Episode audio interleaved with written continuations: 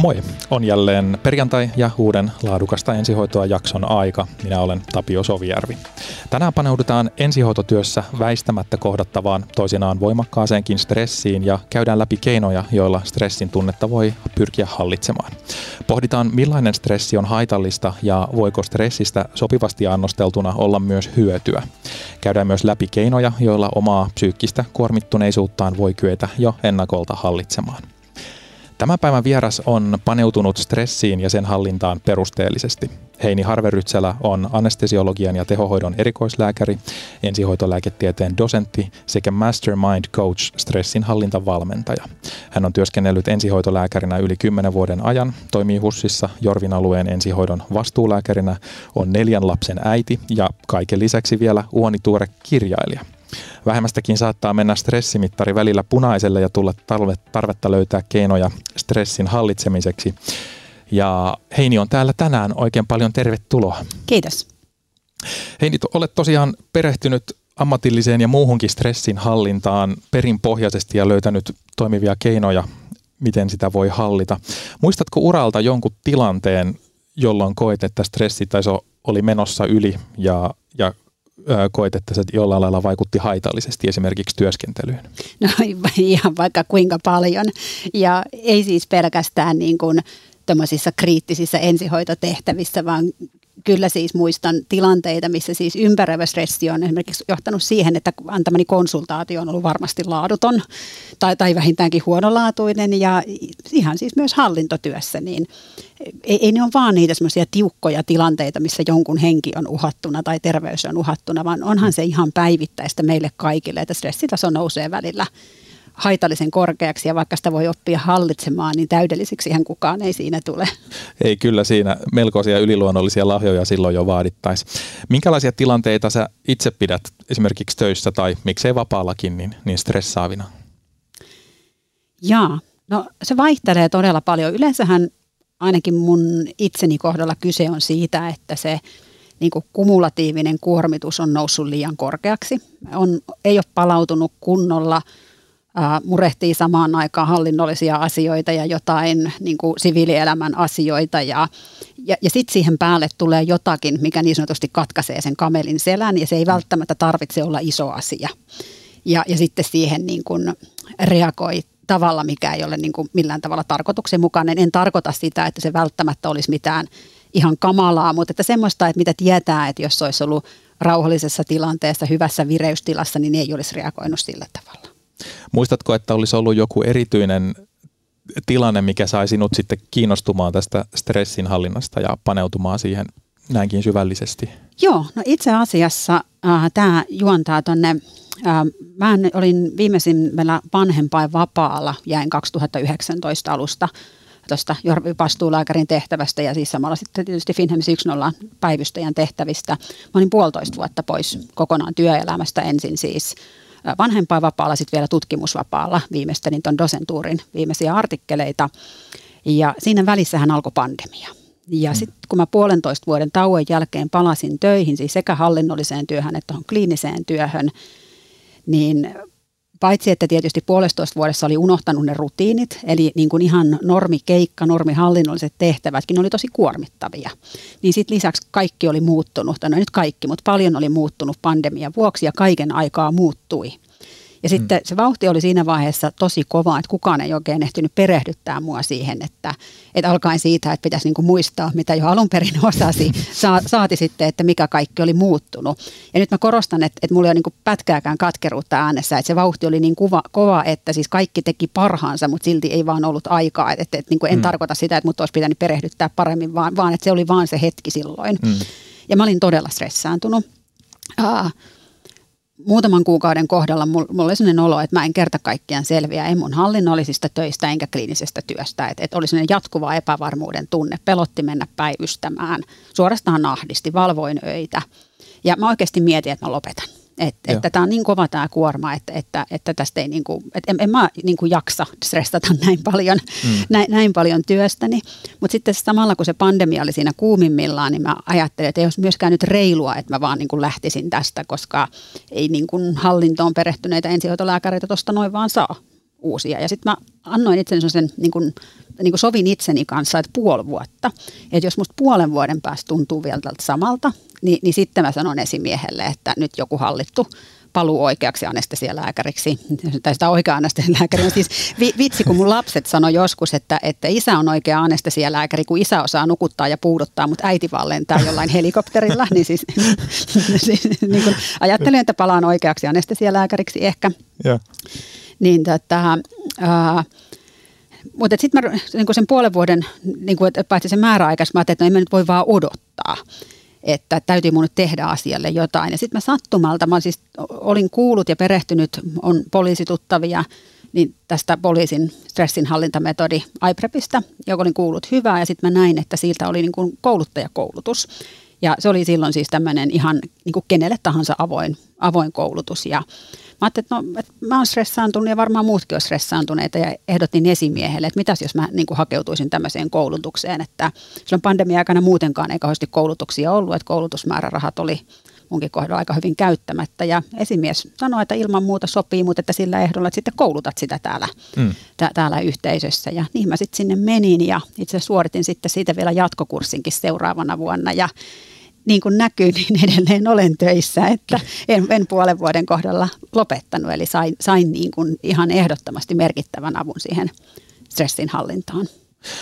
Joo, pandemia-aika ja se koko vuosi 2020 niin oli varmaan ihan jokaiselle tällä alalla työskennelleelle kyllä kuormittavaa ja sun, sun työssä tietysti, kun oli niitä tasoja ja kerroksia tähän kaikkeen hallintoon ja muuhun liittyvään, niin varmasti se määrä on ollut, ollut Kyllä, melkoinen. Ja, ja, ja sitten myös se tosiaan, että kun palasi sillä tavalla, että tuntuu, että olisi niin kuin vaikka olisi palannut ihan normaaliin mm. työhönkin, mm. niin olisihan se ollut vaikeaa puolentoista vuoden jälkeen saada siitä kiinni. Ja sitten siinä oli mm. vielä tämä niin kuin lisäkerroin. Niin. Semmoinen äh, saksalainen uimakoulu, että suoraan syvään päähän ja toivotaan, että pysyy pinnalla. Kyllä. Tuota, palataan kohta itse näihin menetelmiin, mitä sinä olet opiskellut ja sitten kun koulutatkin ja te edelleen ymmärtääkseni sitä jatkojalostatte näitä prosesseja, mutta käydään, puhutaan ihan hetki tästä stressistä ja mitä kaikkia se ihmiselle aiheuttaa, niin minkälaista liiallisesta tai vääränlaisesta stressistä niin haittaa voi olla esimerkiksi vaikka meillä ensihoitotyössä? No nyt ensinnäkin stressihän on niin kuin jatkumo. Et ehkä ää, mä en tykkää puhua vääränlaisesta stressistä, vaan pitää tunnistaa, että minkälaisella stressitasolla liikkuu. Ja kaikille siitä tulee vaikutuksia, mutta ehkä ennen kaikkea se, että, että vaikka stressitaso olisi kovakin, niin kuin tietää, että miten itse reagoi stressiin, niin sitä voi niin kuin sen voi ottaa huomioon toiminnassaan. Esimerkiksi, nyt vaikka esimerkkinä, että ajan taju vääristyy vääjäämättä. Mm. Ei pysty enää arvioimaan luotettavasti ajankulua. No ajankulun arvioiminen ei muutenkaan ole luotettavaa, mutta erityisesti paineen alla. Ja mehän ehkä ennen kaikkea huomataan tämä siitä, että jälkeenpäin, vaikka on ollut joku onnettomuus tai vastaava, niin sitten jossain lehdessä joku silminnäkijä voi kertoa, että ensihoidon tulossa kesti ainakin 15 minuuttia. Ja mm. sitten me nähdään aikaleimoista, että no, 6 minuuttia. Ja niin. ei se ihminen valehtele, eikä hän edes tarkoituksesti liiottele, vaan hänestä se aika tuntui silloin 15 minuutilla. Niin silloin, kun on kuormittava tilanne, niin ei edes yritä itse arvioida ajankulua. Mehän esimerkiksi Finhems 1.0 anestesia-intubaatioprotokollassa niin kun relaksantti on mennyt suoneen, niin sekuntikello lähtee käyntiin. Hmm. Ja näin ollen siis tietyllä tavalla, että se ei tarkoita, että se heikentäisi meidän suoritusta, vaan me on otettu se huomioon. Me hmm. tiedetään, että ajantaju häirintyy, aja, aika on vaikea arvioida, niin me ei yritetä arvioida, me mitataan se aika sekuntikellolla. Tuo on erittäin hyvä keino ja samahan meidän alueella on esimerkiksi tämä tota, vammapotilaan strukturoitu toimintamalli, millä vammapotilaat hoidetaan tämä pre-hospital traumatiimi, niin siinähän meillä sitten 10 minuutin kello käy siellä, koska harva siihen sitten pystyy Kyllä. ajankulua arvioimaan.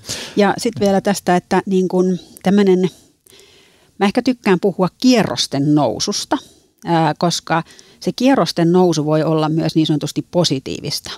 Hmm. Eli, eli me ei ymmärretä, se, se ei ole siis negatiivista painetta, vaan se, että meillä on niin kuin vauhti päällä. Ja, ja, ja se tulee siitä, että jes on hyvä meininki, mä tykkään tehdä tätä. Ja, ja niin kuin nyt mä korostan, että mä en sano, että ei saa olla töissä kivaa ja ei saa olla flowta, mutta että ne samat fysiologiset niin kuin stressireaktiot käynnistyy meillä myös siinä tilanteessa, kun meillä on niin sanotusti kovat kierrokset niin kuin, niin kuin ehkä positiivisessa mielessä kuin se, että se on kuormittava tilanne. Ja sillä on väkisinkin ne samat fysiologiset vaikutukset meidän toimintakykyyn.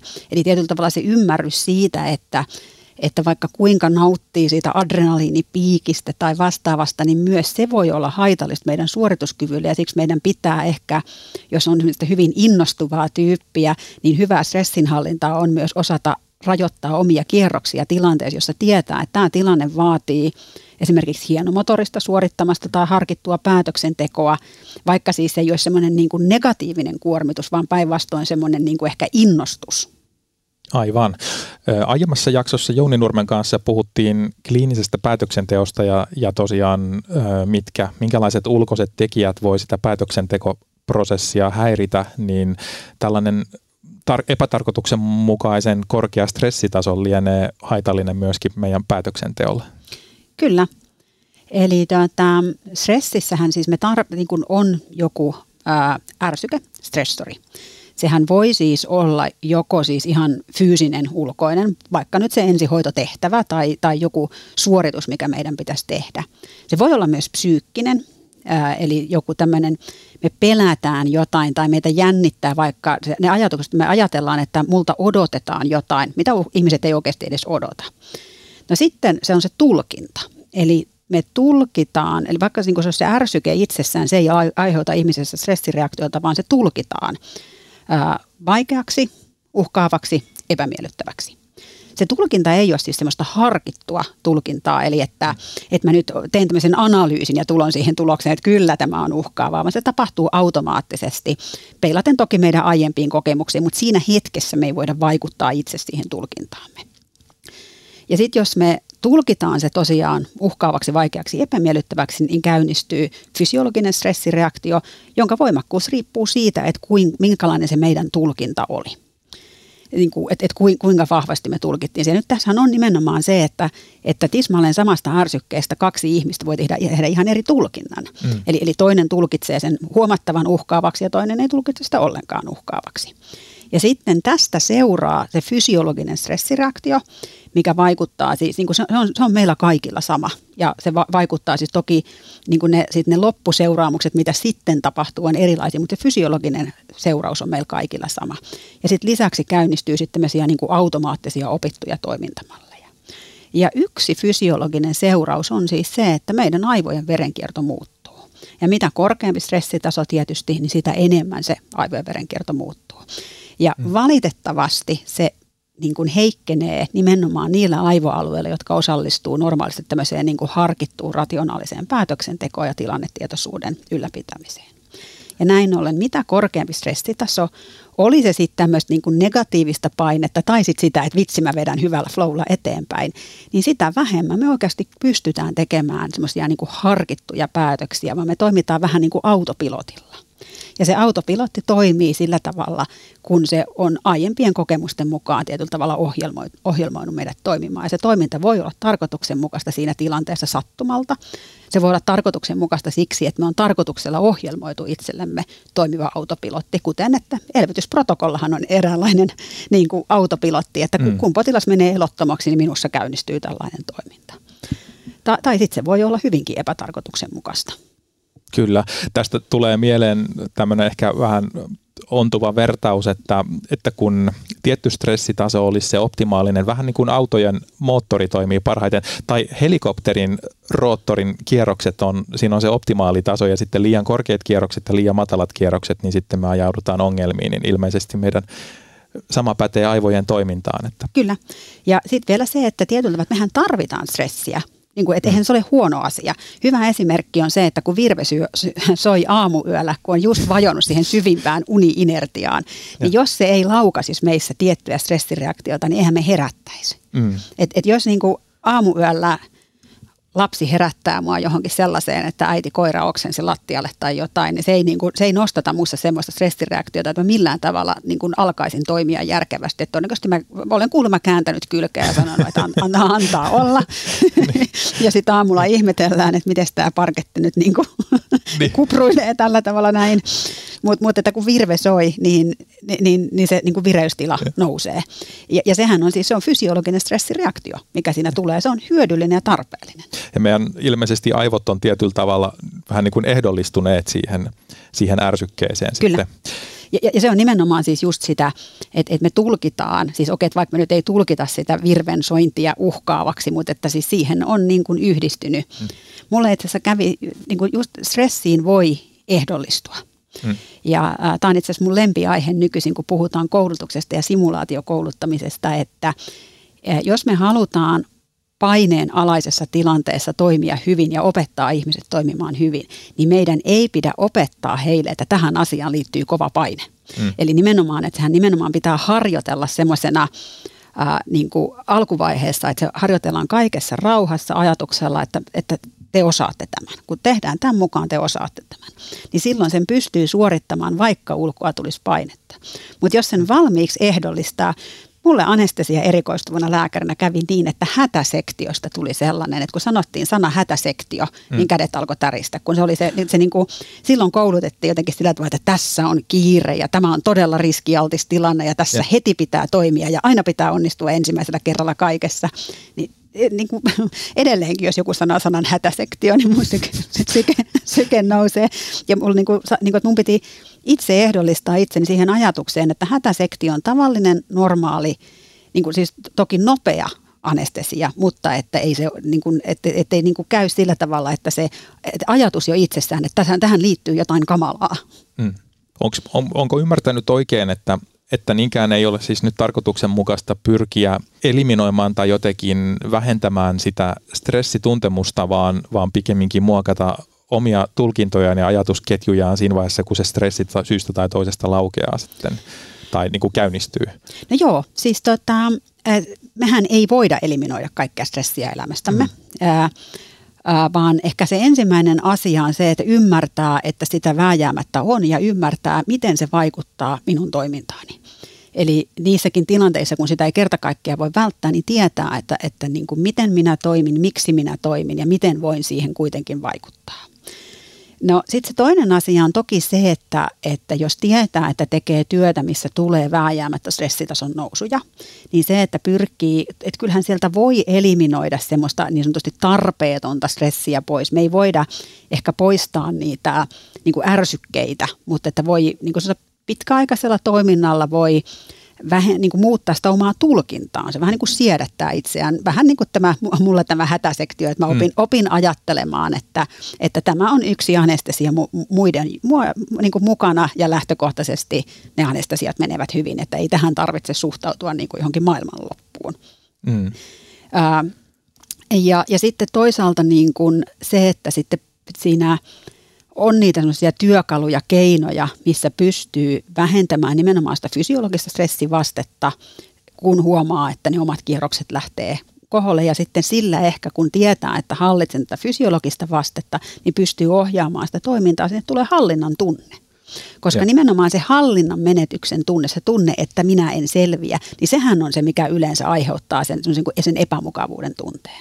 Varmaan elämässä ylipäänsäkin, niin epävarmuuden sietäminen, niin se on monin paikoin liittyy se sitten omaan terveyteen tai johonkin vaikka ammatilliseen osaamiseen, niin, Kyllä. niin varmaan lienee yksi merkittävimmistä niin kuin ahdistuksen, ahdistusta aiheuttavista asioista. Tuota, no mutta mennäänpä sitten tähän ö, metodiin, johon olet kouluttautunut ja sitten myöskin kouluttanut sitä eteenpäin. Eli olet siis Mastermind Coach Certified Trainer ja tämä se, mitä nykyään koulutatte eteenpäin, niin se pohjautuu poliiseille kehitettyyn tämmöiseen IPREP-menetelmään. Niin mistä tässä kaikessa on kyse?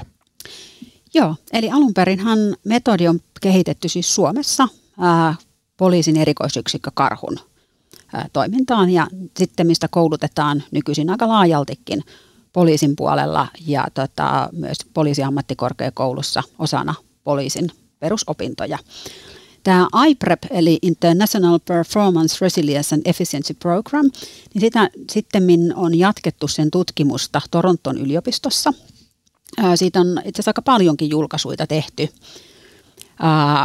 Ja sitten min, niin kuin tähän IPREP-metodiin perustuva kouluttajakoulutus, jotka siis niin kuin itsekin olen suorittanut, on tuotu siis tosiaan tämmöiseen ihan niin kuin yle, yleisen koulutukseen, että, että periaatteessa kuka tahansa voi, voi semmoiseen koulutukseen hakeutua.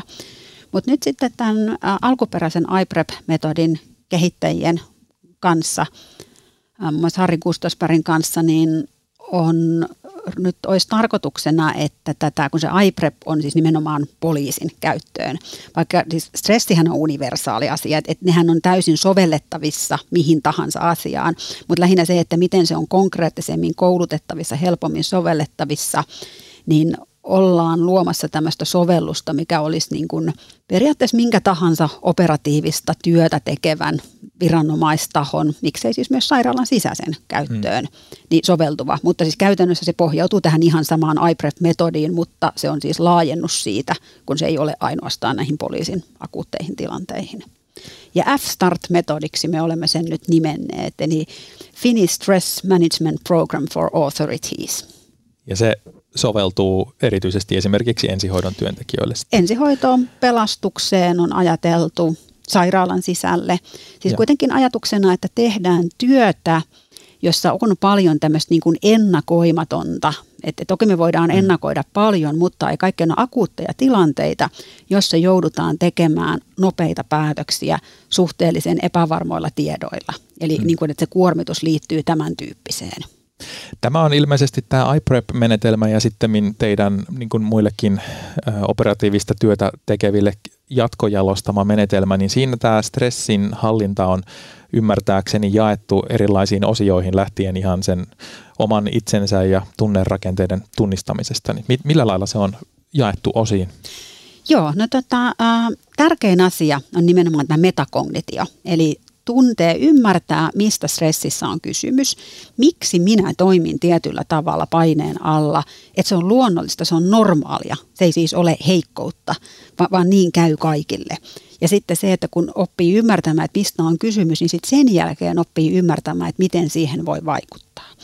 Ja itse asiassa itselleni äh, isoin mullistus nimenomaan, kun aloitin stressinhallintavalmentaja-opinnot, oli se ymmärrys siitä, että se, että ei enää pelkää stressiä – mm. on niin kuin se isoin asia, minkä jälkeen se niin kuin noidankehä lakkaa. Eli, eli jos stressaa sitä, että stressaa, niin sehän on loputon noidankehä. On. Ja sitten kun antaa itselleen luvan siihen, että, että hei, tämä on paineenalainen tilanne, mä olen nyt, mulla on korkea kuormitus, mä tunnistan itsessäni sekä fysiologiset että psyykkiset stressin merkit, mutta mä tiedän, että, mä, niin kuin, että tämä on normaalia, mä pärjään, mulla on keinot.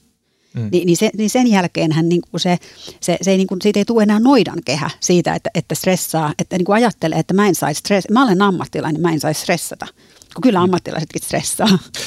Äkkiseltään voisi ajatella, että sellainen ammattilainen, joka ei koskaan mistään mitään stressaa, niin se kuulostaa aika pelottavalta jopa. Kyllä. Ja, ja tätä mä oon itse asiassa sanonutkin, että pelko, sehän on yksi stressin muoto, pelko, mm.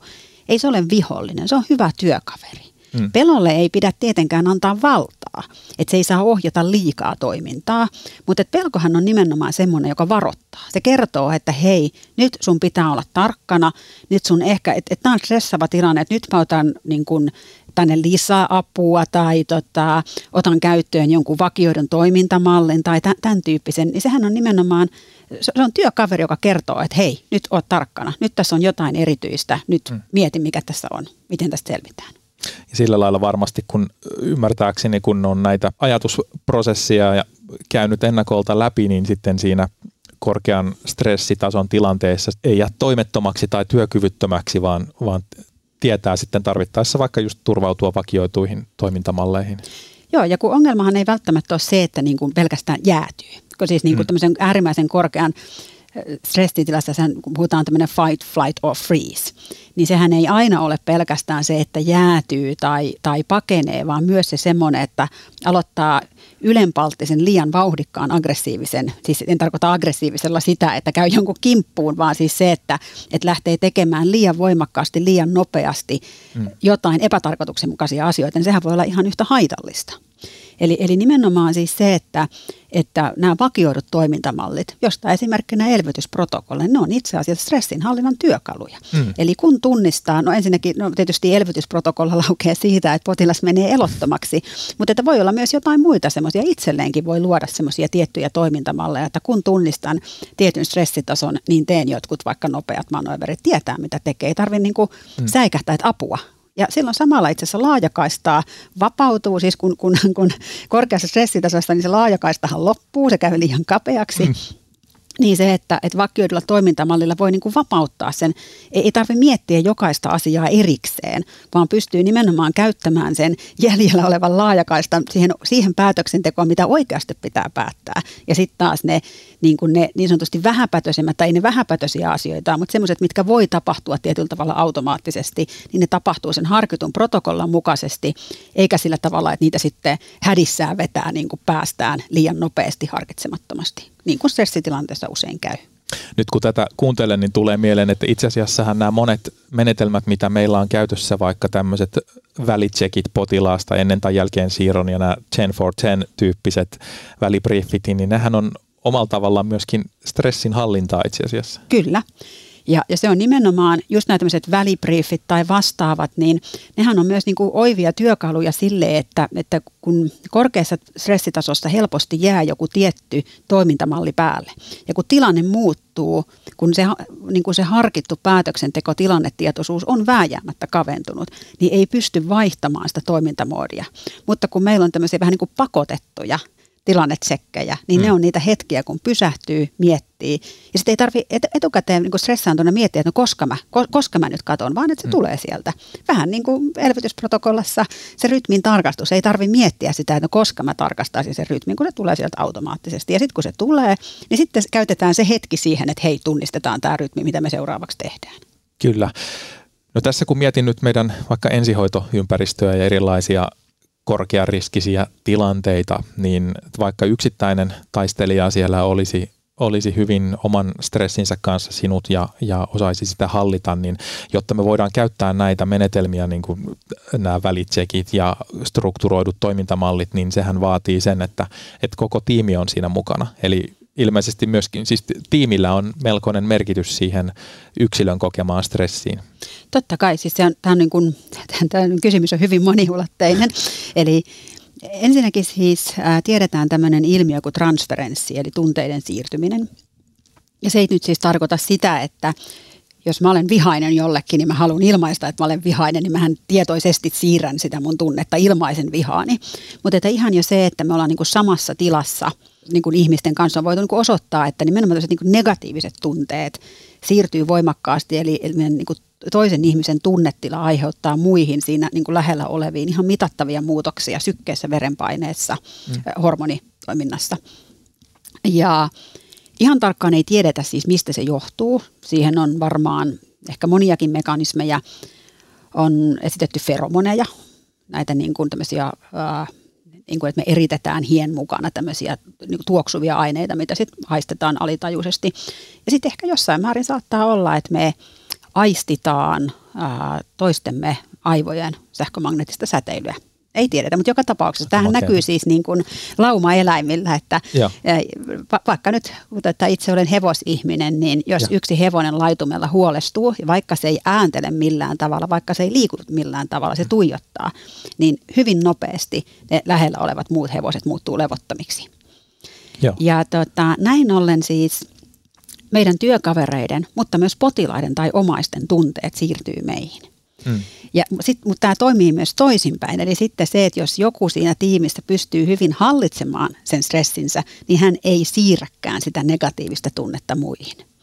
Eli se on niin kuin yksi elementti, millä tavalla tämä toimii. Niin, se voi jopa kääntää sen koko tiimin osalta niin kuin edullisempaan suuntaan. Kyllä, tai ainakin estää, että niin kuin se mm. oma, oma stressi ei siirry muihin. Joo. Ja sitten tota, toinen on se, et mä toivoisin, ja mä, kun mä pidän koulutuksen, niin mä puhun siitä, että, että me luovuttaisiin semmoisesta ajatuksesta, että paineen sieto on joku synnynnäinen ominaisuus. Ja se on niin kuin hyvän ihmisen ja hyvän ensihoitajan ja hyvän ammattilaisen mitta, että kuinka se sietää painetta. Että kaikki me stressataan, pelätään ja jännitetään erilaisia asioita. Toiset osaa niin kuin toimia sen kanssa paremmin kuin toiset. Toiset stressaa ja jännittää erilaisia asioita kuin toiset, mutta kaikki me stressataan, pelätään ja jännitetään. Ja se, että se ei saisi olla sellainen kasvojen menetysasia, että niin kuin, just kun mä opetan näitä työkaluja, niin jotkut kysyvät, että no näkyykö toi hengitystekniikka ulospäin, että et, et, eikö sua niin huolestuta, että et, et sun työkaverit huomaa, että et nyt se stressaa, no mä sanon, että no ei, että et päinvastoin, että mähän niin kuin näytän niille, että et mä, et mä tunnistan sen ja hallitsen sitä. Mm. Et vähän samalla tavalla kuin kun mä itse olen pienikokoinen, niin kun mä raahaan niitä reppuja sieltä kopterilta, niin, niin kyllä se ilmeisesti on sen verran säälittävän nä- näköistä, että aina joku tota, vastaan tulee höykin, höykin ihminen, tulee se, että anna nyt se reppu. Ja siis niin. eihän se ole niinku semmoinen, en mä koe sitä häpeäksi, vaan mua autetaan. Koska mä olen pienikokoinen enkä jaksa raahata niitä samalla tavalla. Niin, niin se ajatus, että jos tiimissä joku tunnistaa, että hei nyt Heinin stressitaso nousee, niin mua tuetaan. Mm. Eli, eli sitten, niin kuin, niin kuin, että jos mä olen sen tiimin siinä tilanteessa vaikka johtaja, niin mua tuetaan. Tai, tai samalla tavalla, että jos niin kuin mä tunnistan, että HCM niin kun stressitaso nousee, kun silloin liikaa, liikaa tehtävää suoritettu, niin sitten mä tuen sitä jollain tavalla. Ja se, että siitä tulisi nimenomaan sellainen luottamuksellinen ilmapiiri, että mä voin kertoa vaikka mun työparille ja sen mun tiimille, että, että niin kuin työyhteisössä, että millä tavalla mä toivon, että, että, että mistä he huomaa, että mä oon stressaantunut ja mitä mä silloin toivon, että tehdään. Koska se, että sanotaan, että rauhoitu, niin se, se, se, se, se harvoin, har, harvoin auttaa. Ja sitten ne on lisäksi, niin kuin, nehän on vähän erilaisia. Jos mua rauhoittaa se ja. ihan merkittävästi, jos tuttu ihminen laittaa käden mun olkapäälle. Ihan vaan hetkeksi. Mm. Pieni mm. ele. Sitten taas jollekin muullehan se voi olla niin kuin, tosi epämiellyttävä kokemus. Mm. Mutta että siis niin kuin tällaiset on tosi moniulotteinen asia. Et toisaalta me niin kuin ihan vaan omalla stressinhallinnalla voidaan auttaa toisia, mutta sitten myös niin kuin se, että että opittaisiin niin kuin ymmärtämään, että, että se ei tarkoita sitä, että jos jonkun kierrokset nousee, että se pitää puhaltaa pois. Mm. Tai ajatella, että no hei, ei se varmaan sovi tälle alalle, vaan se on yksi osa tiimityötä, että me voidaan tukea toisia. Joo, äkkiseltään tulee just mieleen, että semmoinen perisuomalainen lause, että, että koitas nyt rauhoittua tai, tai hampaiden välistä tuota, vilautettu sellainen, että otas nyt kierrokset alas, niin niin se tuskin edistää sitä ryhmädynamiikkaa, saati sitä itse kokonaistilannettakaan. Mm. Eli käytännössä siis sen lisäksi, että voi omaa stressinhallintaa harjoitella joko tällä teidän kouluttamalla menetelmällä tai muutenkin, niin tämä olisi asia, mistä lienee paikallaan myöskin sen oman työryhmän ja työyhteisön kanssa aktiivisesti Kyllä. treenata ja pohtia. Niin vähän sama juttu, mä vertaan kommunikaatioon. Että tota, jokainen voi itse harjoitella, että olisi niin kuin mahdollisimman selkeä kommunikoija. Mm. Mutta vielä parempaa siitä tulee sillä tavalla, että yhdessä sovitaan, että, että miten se toimii. Mm. Ja, ja ehkä mä tykkäisin, että stressinhallinnasta tulisi samanlainen niin kuin jatkuva osa meidän kouluttautumista ja koulutusta. Jos ajattelee vaikka nyt simulaatiokoulutuksia, että eihän meillä ole erikseen niin kuin kerran vuodessa kommunikaatiopäivää, niin. vaan että se on, se on osa tai, tai kerran vuodessa tiimityöpäivää, vaan, vaan että niin kuin sehän on osa kaiken aikaista kouluttautumista. Mm. Että stressin hallinta voisi samalla tavalla olla yksi osa. Ei siitä tarvitse tehdä erillistä asiaa, että meillä on kerran vuodessa stressinhallintapäivät, vaan mm. se voi viedä osaksi kaikkea koulutusta – ihan siinä, missä kommunikaatio ja tiimityö. Ja jopa simulaatiokoulutuksia, että ihan simulaatiossa siinä purkukeskustelussa mitenkään ole jotenkin kiven hakattu, että pitäisi aina käydä läpi vaan niitä teknisiä taitoja ja tavoitteita. Että mä oon itsekin osallistunut simulaatioihin, missä ei puhuttu teknisistä taidoista yhtään mitään, vaan nimenomaan siitä, että miten, miten nämä asiat koettiin ja miten kommunikoitiin. Ja, mm. niin, niin se on äärimmäisen tärkeä kulma. Sä tuossa äsken ohimennen mainitsit, bongasin sieltä tämmöisen keinon, jolla voi itseään sitten tarvittaessa sitä omaa stressitasoa siinä itse tilanteen tuoksinnassa pyrkiä säätelemään. Eli ilmeisesti ainakin jonkunlaisella hengitystekniikalla voi pyrkiä just siinä hetkessä vaikuttamaan siihen stressitasonsa. Joo, siis hengitystekniikoitahan on monenlaisia stressin hallintaan. Ja nyt mä korostan, että ne mitä niin kun mä vaikka koulutan tai mitä mä itse käytän, ei missään tapauksessa ole ainoita oikeita. Ja varmasti siinä on myös niin kun sellaista, että ihmisen pitää itse tunnistaa, että mikä häntä tehokkaimmin auttaa. Mm. Mutta tätä, ää, iPrep-metodissa ja myös sitten tässä sen jatkosovelluksessa ehkä tärkein fysiologinen jarru on tämmöinen, puhutaan resetoivasta hengityksestä. ja se on nopea, vastustettu, voimakas, no ei ehkä niinkään nopea, mutta siis semmoinen ideana siis se, että kyse ei ole nyt niin kuin minuutin hengitysharjoituksesta, vaan puhutaan niin kuin sekunneista. Mm. Eli vastu, niin kuin huulilla vastustettu, forseerattu uloshengitys, eli valsalva. Niin. eli me, mehän kaikki tiedetään, että, että, että valsalvan manööverillä voidaan saada niin voimakas parasympaattinen ärsytys, että, että AV-johtuminen niin kuin pysähtyy hetkeksi. Niin ihan samalla tavalla, siis se on se sama parasympaattinen hermosto, sympaattisen hermoston vastavaikuttaja, millä voi nimenomaan sitä fysiologista stressivastetta las, las, laskea nopeasti. Nyt mä huomaan tässä itse samalla jo tota, kokeilevan niistä käytännössä. Tulee mieleen, että onko tuossa vähän samaa kuin jotkut ö, potilaat, joilla on pitkälle edennyt COPD, niin nehän vähän samalla lailla niin kuin vastustetusti niin kuin keinotekoista piippiä luo itselleen Ky- siinä. Kyllä, siis hehän ovat oppineet, niin kuin, sehän ei ole stressinhallintametodi niin. heille, mutta siis he ovat oppineet, että, että siis niin kuin ilman, että heillä on C-pappilaite päällä, niin he niin. pystyvät ylläpitämään itsellään piippiä. Mut, mut, mutta siis niin kuin, ää, aika monihan, kun stressaantunenakin saattaa huokasta niin kuin, että se uloshengitys, mm. mutta että nimenomaan, että kun sen vastustaa ja tekee sen vähän forseeratusti, että saa tota, painetta nostettua rintaontelon sisällä, vakuushermo aktivoituu, niin, niin silloin ihan siis niin kuin, paitsi että sillä niin kuin hetkessä saadaan mitattua, miten syketaso laskee, sykevälivaihtelu kasvaa, niin sitten sit kun sen niin kuin oppii tekemään oikein ajatetusti, ja toki nyt mä korostan, että sehän ei muuta tilannetta. Se, että tekee mm. sen yhden hengityksen, niin se, niin kuin se tilannehan jatkuu, mutta se on semmoinen niin kuin, vähän niin kuin aika lisää, että, että ennen kuin se lähtee se, ne fysiologiset kierrokset laukalle, saa ne alas, saa aikaa miettiä, että ei kun mä teenkin toisin. Just näin. Vaikka sen jonkun ajatuksen siihen mielikuvan mantran, mikä se ikinä onkaan, aloitettua sen jonkun tota, vakioidun toimintamallin, millä edelleen saa kierrokset laskuun. Eli se, on siis, se ei ole siis työkalu, niin kuin jotkut kysyvät, että no hengittämälläkö tämä kaikki muuttuu. No ei todellakaan niin. muutu, mutta, mutta se on siis semmoinen, se, se, on niin kuin, se on yksi työkalu sopivaan hetkeen. Voisiko jossain työtilanteessa jopa ajatella, että jos on semmoinen turvallinen ja tuttu työtiimi, että ihan sanoo, niin kuin Nurmen Jounikin tuossa mainitsi, että nyt mä tarviin hetken ajatella ja hyödyntää sen samalla kun ajattelee, niin esimerkiksi tähän, tämmöiseen hengitystekniikkaan? Joo, siis, siis to, to, totta kai niin kuin, toi on itse asiassa niin kuin, to, tosi hyvä ja siis toihan on nimenomaan sitä, että silloin just sitä, että puhuttiin äsken sitä ryhmädynamiikkaa, mm. että, että kun on, että kaikki tietää, että okei, että nyt se tarvii sen hetken, eikä sitten paineta siihen päälle, että ei kun mm. nyt pitää tehdä, nyt pitää tehdä, koska niin kuin, sillähän vaan ajetaan ihminen syvempään. Kyllä. Mutta että, ää, ja tosiaan stressinhallinnan työkalut, oli ne mitä tahansa, ne pitää viedä automaatiotasolle. Eli niin kuin mä sanoin, että kun se harkittu päätöksenteko kärsii, niin siinä kun on riittävän paineessa tilanteessa, niin ei pysty enää päättämään ja muistamaan, että nyt mun piti tehdä tämä hengitys. Vaan se pitää mm. viedä sinne niin kuin arkeen, syöttää itsellensä selkäytimeen, että kun mä teen näin, niin mun kierrostaso laskee – jolloin siis kun sehän tuntuu miellyttävältä, niin, niin se tulee automaattisesti. Ja nykyisin mä itse asiassa huomaan stressaantuvani, niin kuin, että mä huomaan, että mä olen stressaantunut siitä, että mä huomaan tekemäni sen hengityksen. Oh, Eli se on enemmän niin kuin, että aah, kasset, mikä, mikä, mikä, mikä se olikaan. Eli, eli niin kuin, siis se on nimenomaan myös tämän niin kuin metodin idea, että, että älä kuvittele, että saat taikakaluja sen stressaavaan tilanteeseen. Mm. Et, et vähän niin kuin fyysinen harjoittelu, että et ei voi ajatella, että että olympiaurheilija harjoittelee vaan sitä just sitä niin kuin hetken suoritusta vain ja ainoastaan sitä, vaan se vaatii sen niin kuin pohjan luomisen, kuntopohjan luomisen. Mm. Ja ilmeisesti tämäkin on stressinhallinta niin omanlaisensa kestävyyslaji, että, että päivässä ja viikossa ei, ei tapahtune äkillistä muutosta. No ei äkillistä muutosta, asiat ei muutu, mutta mä sanoisin ainakin siis tämmöisellä omakohtaisella kokemuksella ja muutamalla niin kuin palautteella, mitä mä oon saanut, keitä mä tämän kouluttanut, että yllättävän pienillä asioilla saa sen pyörän kääntymään. Ja sitten kun se lähtee kääntymään se pyörä, niin sitten ne asiat tapahtuu ainakin siinä alkuvaiheessa ihan niin kuin tosi nopeasti ja, ja niin kuin elämän laatu itsessään ja niin kuin elämän mm. tyytyväisyys kasvaa.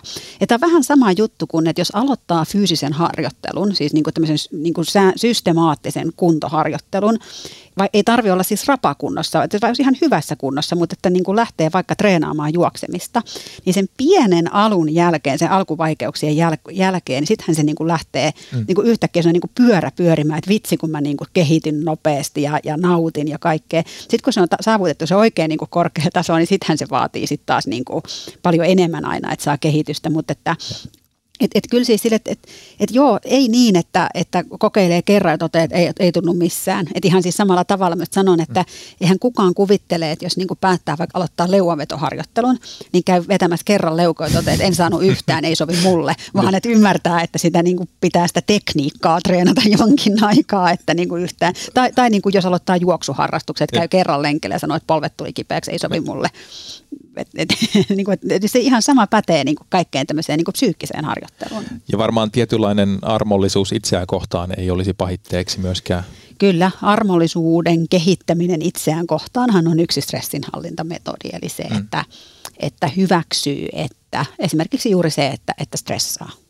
Niin. Et meillä oli tuossa just äh, noin vuosi takaperin semmoinen aika – stressaava elämäntilanne, kun remontoitiin yhtä ostettua omakotitaloa ja se, mitä juuri myytiin, niin, niin, niin tota siellä tuli vesivahinko ja, ja mä olin silloin just käynyt sen ensimmäisen kurssin ja silloin ehkä se isoin asia, mikä mua helpotti selviämään siitä, sit samaan aikaan tietysti tuli Ukrainan sota ja materiaalit alkoi kallistua ja ihan kaikkea, mm-hmm. niin, niin tota oli se, että mä ymmärsin, että se, että mä valvon öitä miettien, että miten tästä selvitään, on normaalia. Mm. Ja tästä selvitään kyllä jollain tavalla, tämä stressi helpottaa jossain vaiheessa, mutta nyt on ihan ok. Mä en tarkoita siis sitä, että mä vietin, niin kuin, että mä niin kuin ryvin siinä, vaan että, että mä ymmärsin, että, että nyt niin kuin pahin mitä mä voin tehdä on se, että mä ahdistun siitä, että mä ahdistun. Että nyt mun Joo. täytyy hyväksyä, että tässä elämäntilanteessa kuka tahansa stressaantuisi. Ja tämä menee ohi. Että et niin et, et sen tyyppinen armollisuus myös siinä, ettei pyri täydellisyyden stressin hallinnassa. Ja se on varmaan jonkunlainen, voisi kuvitella, että itseään ruokkiva kierre, että sitten kun alkaa stressaamaan vielä stressaamisesta, mm-hmm. niin ei se ainakaan vähene.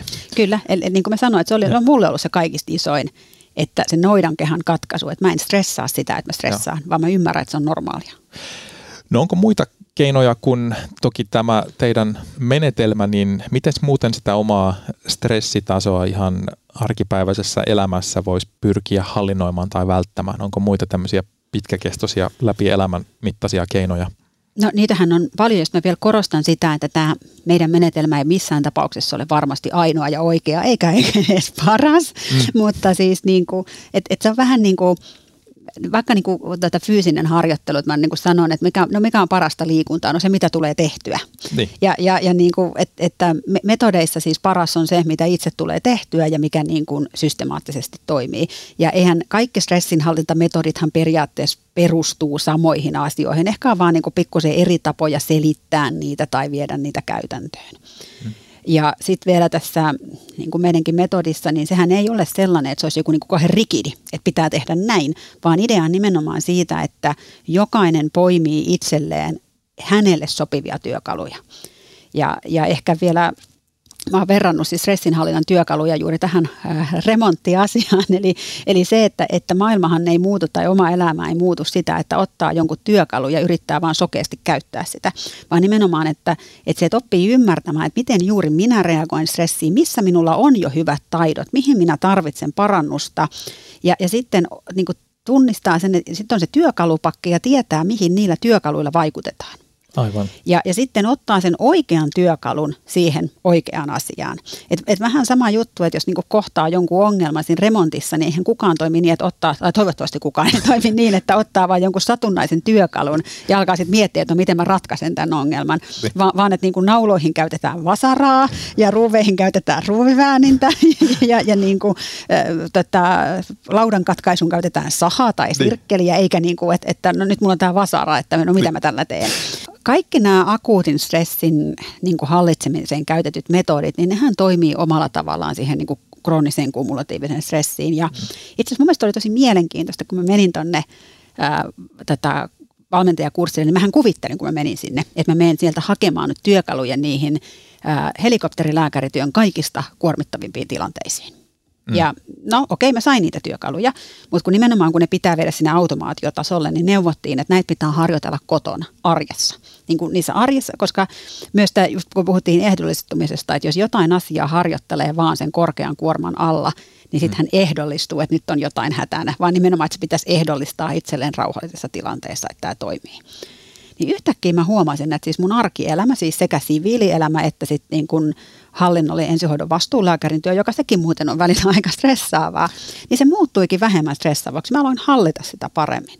Ja sen jälkeen ne keikat, ne kuormittavat keikat, ei yhtäkkiä tuntunutkaan niin pahalta. Siis mm. Siis toki mä käytän niitä työkaluja sielläkin, mutta se isoin vaikutus tuli nimenomaan siitä, että tämmöisellä niin kuin tulkinnan muutoksen harjoituksella, ää, niin kuin tapojen muuttamisen harjoituksella, niin yhtäkkiä se, niin kuin, se arjen kuormittavuus väheni, resilienssi kasvoi. Eli toisin sanoen se liikkumavara siitä, että, että, että missä mun stressitaso liikkuu, että ampuuko se jostain yksittäisestä asiasta liian korkealle, niin siihen tuli siis sitä niin kuin liikkumavaraa. Kuulostaa sekä tietysti siis ammatillisen työskentelyn, että ihan niin kuin yksilökohtaisen elämänlaadunkin kannalta niin aika tavoiteltavalta ja, ja Kyllä, hyödylliseltä. Ja, ja siis mä olen itse kokenut, että siis, niin kuin, mun, siis sekä tyytyväisyys mun työhöni, että hmm. sitten ihan niin kuin siviilielämään ja elämänlaatuun ylipäätänsä on kasvanut merkittävästi sen jälkeen, kun mä kävin nämä kurssit ja olen niitä sitten myös niin kuin omaan elämääni soveltanut. No sä olet sen lisäksi, että olet käynyt nämä kurssit ja kehittänyt stressinhallintaa niiltä saatujen oppien myötä, niin sä olet tuore kirjailija. Eli... Ää, mä, mä, kun kirjoittanut yhden kirjan, niin ei voi kutsua itseään vielä kirjailijaksi. Kyllä, että... t- tässä ohjelmassa voidaan kutsua yhdelläkin kirjalla. Tota, tätä, silloin kun kuulijat, kun kuuntelette tätä, niin Heinin kirja on jo julkaistu Tätä äänitettäessä julkaisu on ylihuomenna. Öö, eli olet kirjoittanut kirjan nimeltään Helikopterilääkäri. Se noin korjaa toki, jos olen väärässä. Se kertoo noin niin kuin tiivistetysti tai yhdistellysti niin yhdestä vuodesta töissäsi ja mitä olet, olet siinä kokenut ja aika paljon siitä tunnepuolesta puhut siellä haamuista, jotka kulkevat sun mukana niin kuin symbolisesti, niin oliko tämä kirjan kirjoittaminen ja ylipäänsä omien tunteiden ja ajatusten kirjoittaminen paperille, niin yksi keino pyrkiä hallitsemaan stressiä. Joo, itse asiassa kirjan työnimihän oli Aaveet kulkevat kanssani. Kirjan, kirjan nimen päättää kustantaja, että, että, että se oli kustantajalta, mutta tota, itse asiassa tämä kirjoittamisprosessi on alkanut jo paljon aikaisemmin kuin nämä niin kuin stressinhallinnan valmentajan niin kuin opinnot ja työ. Nämä on ehkä nämä niin kuin, sitten mukavasti yhdisty toisiinsa, mutta mä olen aina siis ihan lapsesta alkaen niin kuin kirjoittanut omia ajatuksiani selventääkseni niitä. En puhu päiväkirjasta, vaan se on ehkä enemmän tämmöistä prosessikirjoittamista. Ihan jo muistan siis vaikka nyt lääkiksessä, että jos joku oikein monimutkainen asia piti hahmottaa, siis ihan kliininenkin asia, mm. niin mä kirjoitin siitä itselleni pienen esseen. Ja siis niin kuin tarkoituksena ollut ikinä koskaan, en mä välttämättä lukenut sitä edes koskaan jälkeenpäin, mutta että mä hahmotin asiat sillä tavalla, että mä kirjoitin sen. Ja, ja sitten nämä niin kuin kirjoitukset, mitkä on tämän kirjan pohjana, niin oli ehkä just semmoisia, mitä sanoinkin, että että, että on tämmöinen, niin kuin, kun olen pohjimmiltani introvert, introvertin painajainen, että kirjoitin asioista, jotka olivat, koska en halunnut puhua niistä, ja, ja nyt joudun puhumaan niistä, mutta, mutta, mutta tota, Eli äh, niin kun, mä oon käsitellyt omia tunteitani, ajatuksiani kirjoittamalla jo siis vuosien ajan mm. pöytälaatikkoon.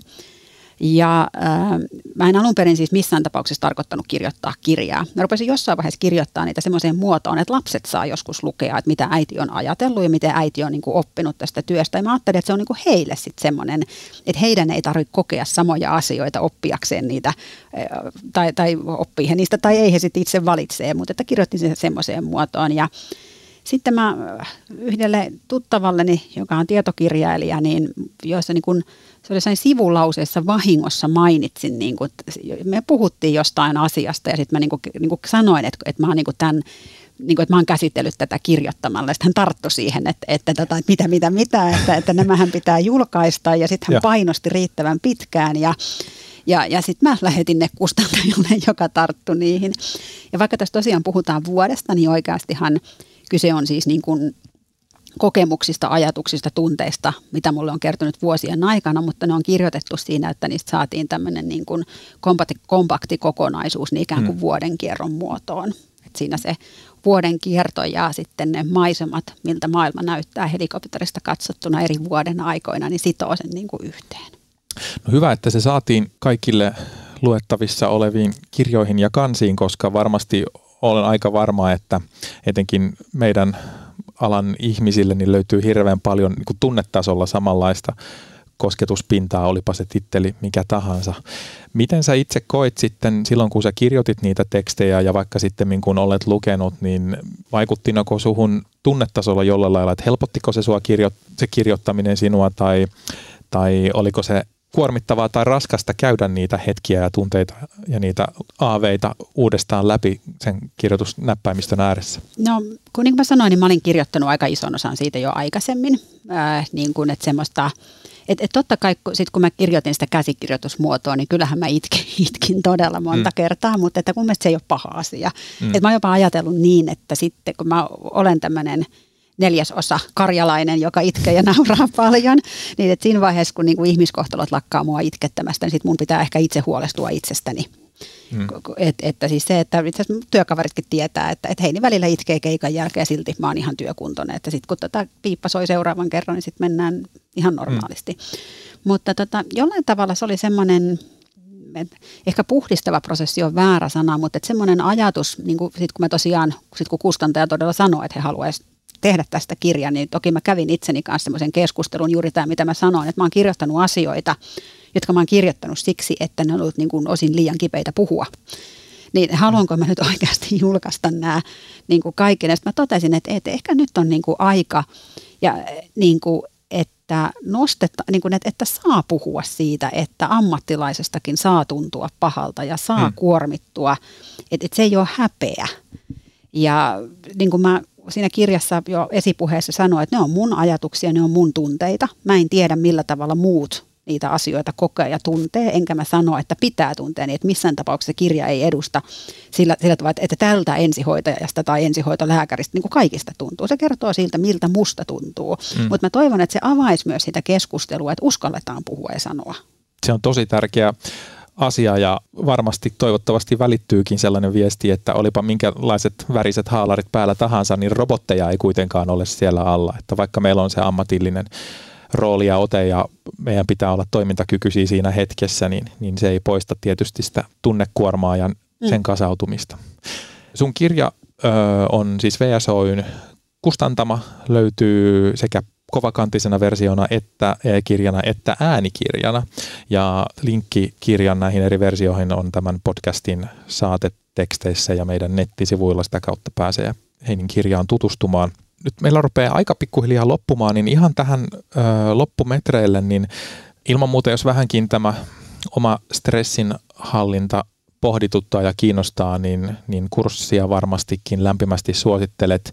Siihen laitetaan myöskin linkki näkyville, mutta olisiko jotain vinkkiä tai neuvoja, jolla stressaavassa tilanteessa esimerkiksi ensihoitotehtävällä tai matkalla sinne tehtävälle voisi pyrkiä itseään rauhoittamaan ja omaa stressiään jollain lailla hallitsemaan? Joo, no se mun ensimmäinen neuvo on juuri se, että hyväksy että kaikki stressaa, jännittää ja pelkää. Eli se, että mä en tarkoita, että pitää lähteä mukaan siihen tunteeseen, mutta että ettei yritä väkisin ajatella, että mä en saa stressata, mä en saa stressata, vaan niin kuin hyväksy, että tämä on paineinen keikka mm. ja, ja täällä kuuluukin nyt vähän jännittää. Ja, ja, ja sitten äh, semmoinen ajatus, mikä mua ainakin itseäni auttaa paljon, on se, kun meillähän on usein aikapaine. Mm. Niin muistaa, että aikapaine ja kiire – on kaksi eri asiaa. Eli kiirehän on tunne, että on kiire, kiire, kiire. Ja kiireessähän asiat ei välttämättä tapahdu ollenkaan nopeammin.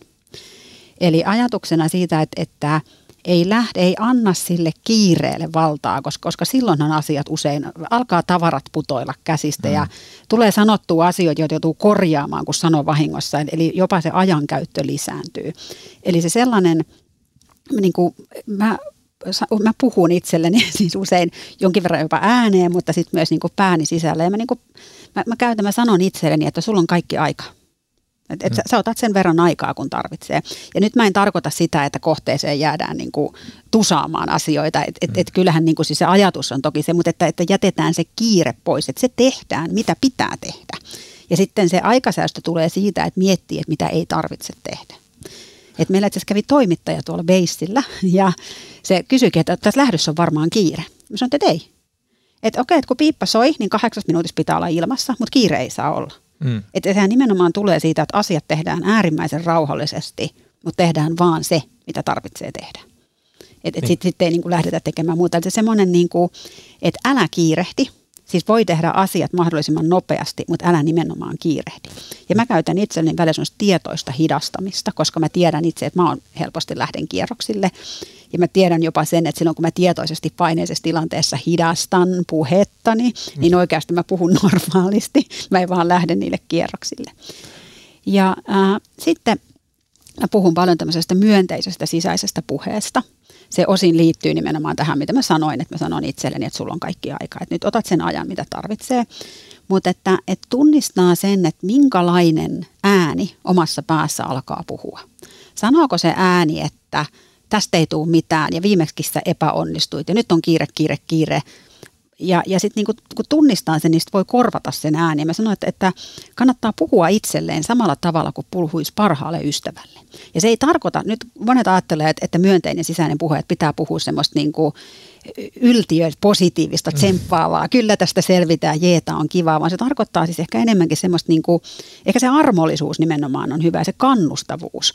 Eli itselleen ei tietenkään pidä valehdella, että, että tota, kyllä, mä, kyllä me tästä selvitään, jos niin kuin tietää jo valmiiksi, että ei ole riittäviä resursseja. Mutta että voi nimenomaan puhua siis sillä tavalla, että hei, että et, et sä tiedät, että sä selvisit tästä viimeksikin ja, ja sä tiedät, että sä osaat elvyttää ja sä tiedät, että sä osaat kanyloida ja, ja, ja sitten jos niin kuin olosuhteiden pakosta jokin epäonnistuu, niin toteat, että no, että no nyt tällä ei mahda mitään, että se meni näin ja nyt otetaan seuraava asia ja, ja niin kuin tämän tyyppisiä asioita, että näillä pääsee jo hirveän pitkälle. Eli sopivassa suhteessa itse armollisuutta ja tietynlaista rauhaa ja malttia. Kyllä. Ja sitten tosiaan niin kuin se hyväksyntä siinä, että paineen alla kenen tahansa käsissä esimerkiksi ää, pienten lihasten verenkierto heikkenee ja hienomotoriikka heikkenee. Mm. Että et niin se vaan on. Sille ei siinä tilanteessa voi oikeastaan mitään. Ei siis jonkin verran, jonkin verran pystyy toki hallitsemaan stressiä, mutta että, että täytyy hyväksyä, että se että oma suoritustaso ei ole samanlainen paineen alla. Ja, ja niin kuin mun mielestä on tärkeää muistaa myös sit, kun arvostellaan ihmisten päätöksiä jälkeenpäin. Että on tosi helppo, sit kun se kaikki tieto on käytettävissä, niin vaikka jostain suuronnettomuuden lääkintäjohtajan toiminnasta, niin huudella sieltä sitten jälkeenpäin, että, että kyllä tässä olisi pitänyt tajuta, että mm. sitten voisi sanoa, että no kuule, että, että siinä tilanteessa tehtiin näitä ratkaisuja näillä, näillä resursseilla ja ihan hyvin meni kuitenkin. Tervetuloa kokeilemaan. niin, nimenomaan. Joo erittäin mielenkiintoisia ajatuksia ja aiheita ja näistä kyllä otan visusti myöskin omaan työ- ja toivottavasti myöskin vapaa-ajan käyttööni huomioita. Kiitos kun pääsit vieraaksi ja onnittelut vielä uuden kirjan johdosta. Kiitos. Ja kuulijoille myöskin oikein paljon kiitoksia tästä jaksosta ja ensi kerralla sitten uusin aihe. Nyt moi.